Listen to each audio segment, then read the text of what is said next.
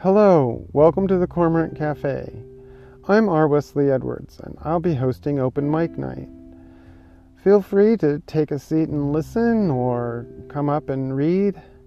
Or if you're too shy, you can forward your poetry or prose or short story to me, and I'll read it for you.